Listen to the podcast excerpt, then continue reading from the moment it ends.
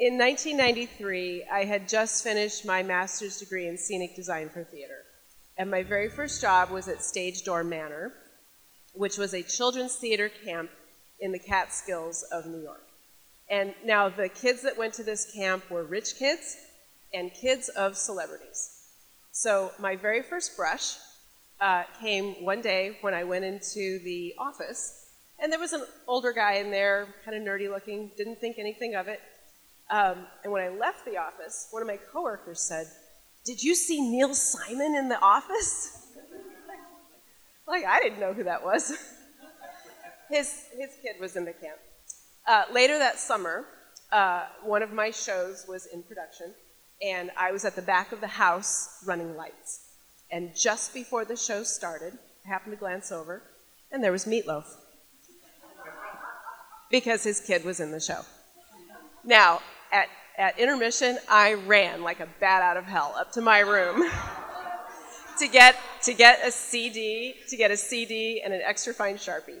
Uh, not only did he sign my CD, but we had a little chat about his music and about Rocky Horror because I had been in a cast and I wanted to tell him that. Um, so about a year later, I had gotten into the union in New York, which meant that I could now paint scenery for film and television and Broadway. And uh, scenic artists don't normally, we don't normally see actors that often because our work happens before.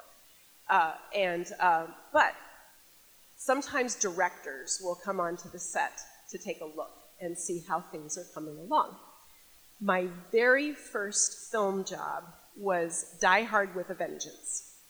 And um, I was at a location in downtown Manhattan, and we were doing the set for the um, uh, it was the uh, like the Federal Reserve Building lobby that you see in the film, and uh, the director John McTiernan walks in and looks at all of the set pieces that we were currently working on, working very hard to make it look really great, and he walks in and he says, "What is all this shit?"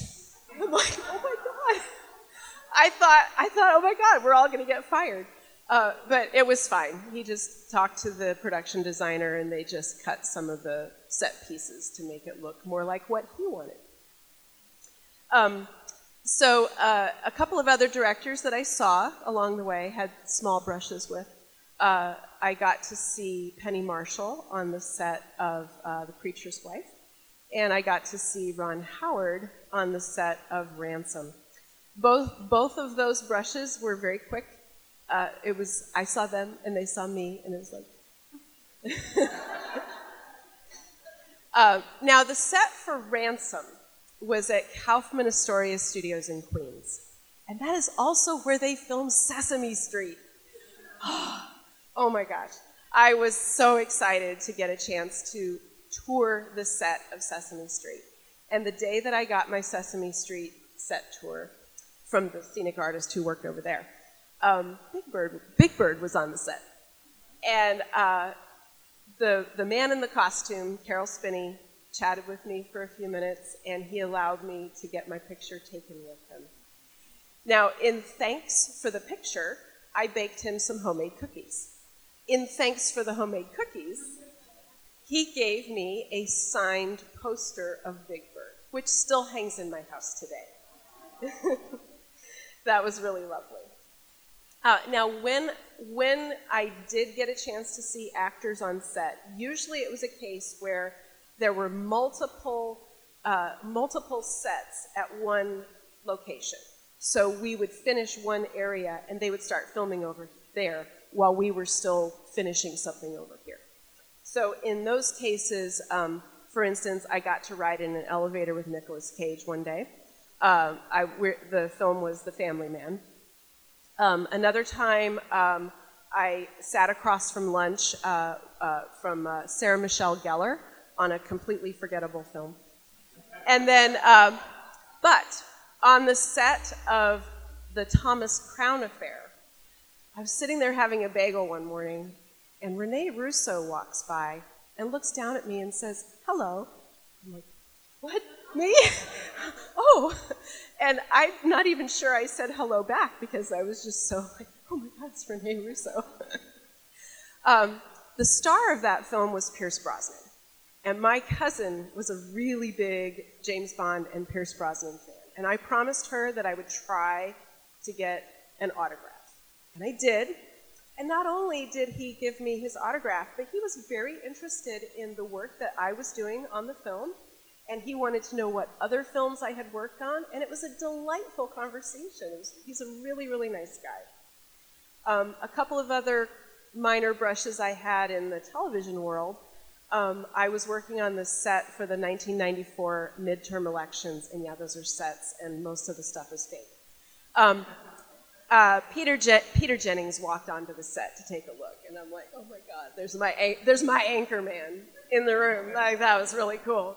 And um, I did get to work uh, backstage at the David Letterman show um, for about a week or two, and um, I, I, I, got to do a, a mock-up for a new design for the band.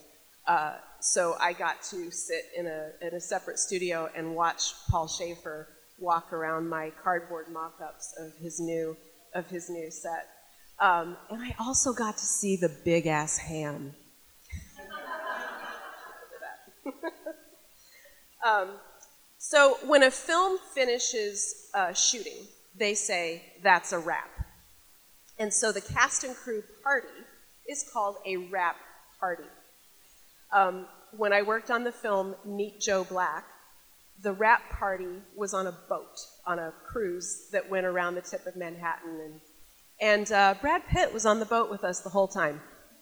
I, I didn't talk to him, he was just having a great time. He drank tea all night, and he was just out there on the dance floor with everybody. And I do have a picture of him dancing next to my partner on the dance floor.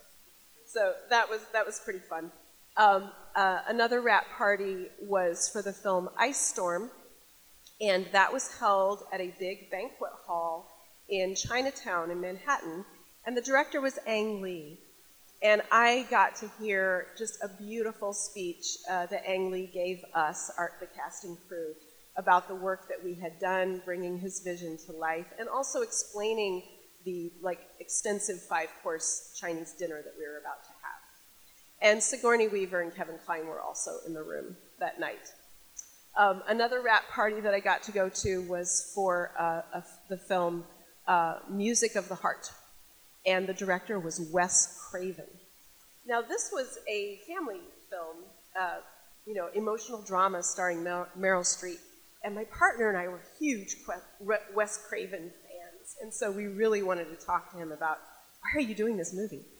Um, and he did. He talked to us about his career and his choices and how he got to direct this movie, and you can Google that. Uh, so in, uh, in the year 2000, I moved to London with my partner, who was British.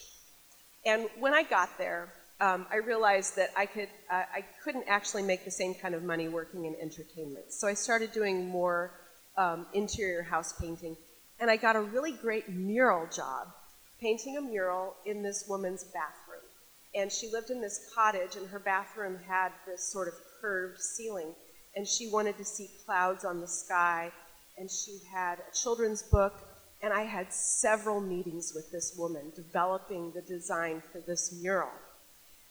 And then when I started doing the work, and I'm walking back and forth in this hallway where her bathroom was, there's all these pictures of her with famous people, including the Queen of England.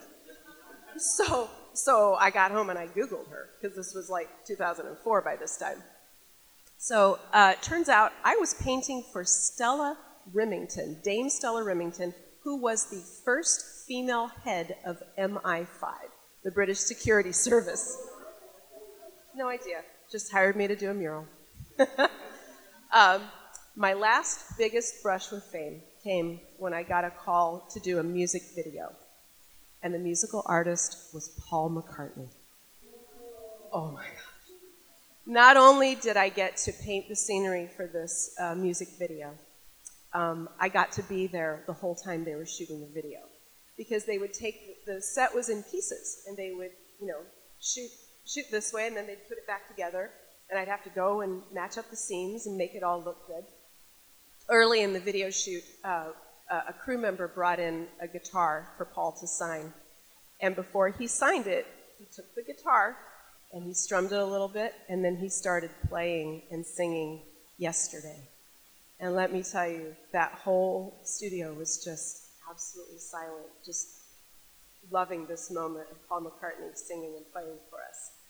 Um, another day, I was sitting in this little set piece that was like a, it was like a castle. It was like a miniature castle, and you had to bend down to get into it.